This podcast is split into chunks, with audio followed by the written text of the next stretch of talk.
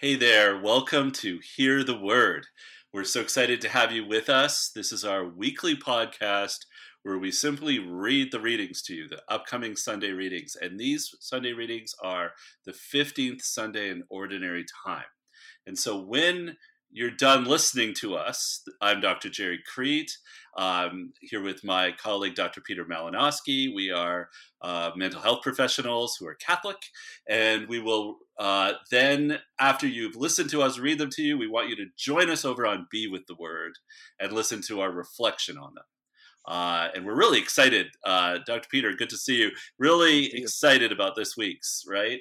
Uh, because the message, by the way, if you make it over to be with the Word, which we hope you do, the message is, or the theme is, the four ways to hear with the heart.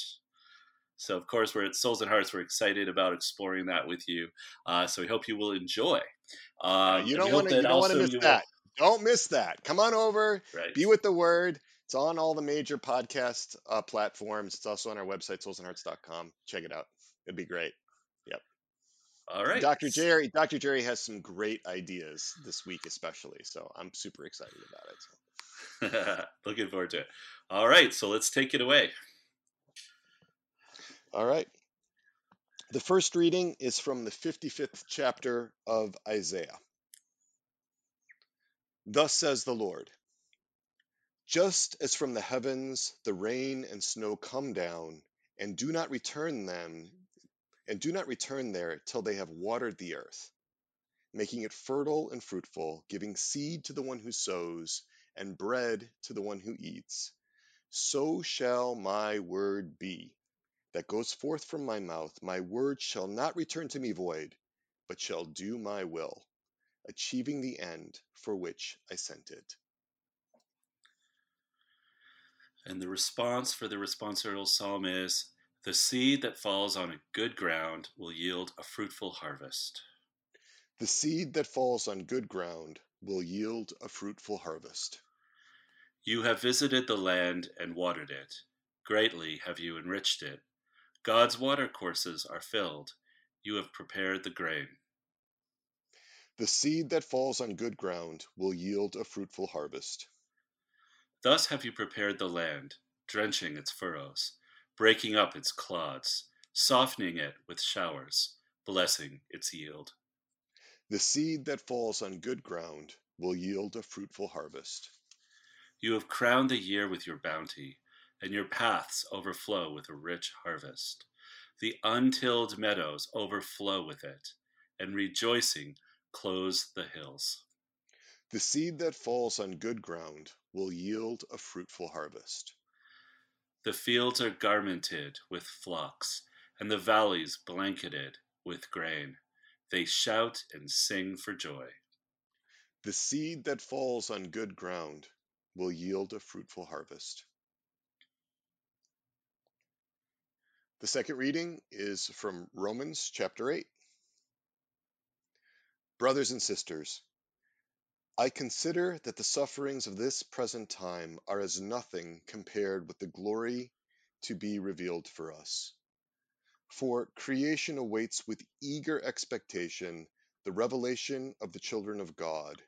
For creation was made subject to futility, not of its own accord, but because of the one who subjected it, in hope that creation itself would be set free from slavery to corruption and share and the glorious freedom of the children of God. We know that all creation is groaning in labor pains even until now. And not only that, but we ourselves, who have the first fruits of the Spirit, we also groan within ourselves as we wait for adoption, the redemption of our bodies. And the Gospel is from St. Matthew, chapter 13. On that day, Jesus went out of the house and sat down by the sea. Such large crowds gathered around him that he got into a boat and sat down. And the whole crowd stood along the shore, and he spoke to them at length in parables, saying, A sower went out to sow, and as he sowed, some seed fell on the path, and birds came and ate it up. Some fell on rocky ground, where it had little soil. It sprang up at once because the soil was not deep, and when the sun rose, it was scorched, and it withered for lack of roots. Some seed fell among thorns, and the thorns grew up and choked it. But some seed fell on rich soil and produced fruit, a hundred or sixty or thirty fold. Whoever has ears ought to hear. The disciples approached him and said, Why do you speak to them in parables? He said to them in reply, Because knowledge of the mysteries of the kingdom of heaven has been granted to you, but to them it has not been granted. To anyone who has, more will be given, and he will grow rich.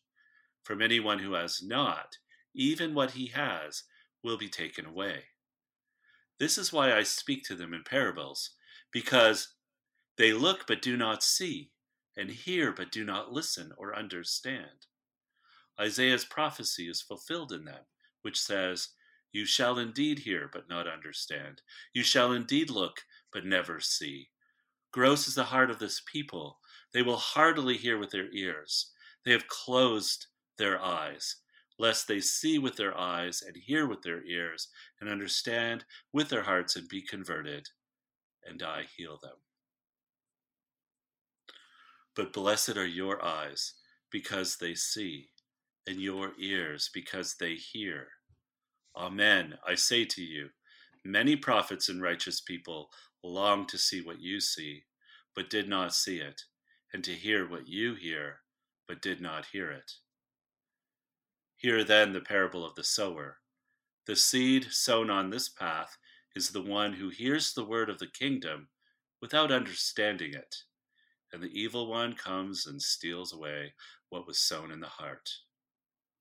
The seed sown on rocky ground is the one who hears the word and receives it at once with joy, but he has no root and lasts only for a time. When some tribulation or persecution comes because of the word, he immediately falls away. The seed sown among thorns is the one who hears the word. But then worldly anxiety and the lure of riches choke the word, and it bears no fruit.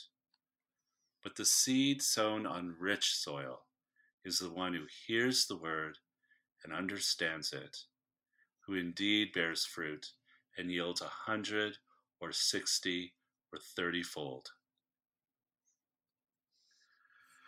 And there you have it, the gospel of our Lord. And we look forward to you joining us over at Be with the Word.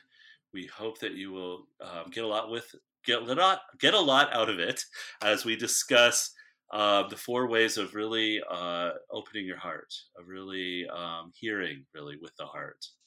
We hope you also join us at soulsandhearts.com, where we have all sorts of blogs, we have podcast, other podcasts, we have a community, we have many courses, and in fact, uh, one in particular, we hope that you'll uh, you'll uh, notice and maybe share with others is "Be Called," which is about vocational discernment, about really listening with the heart in order to make a, make a change or make changes in your life toward your vocation.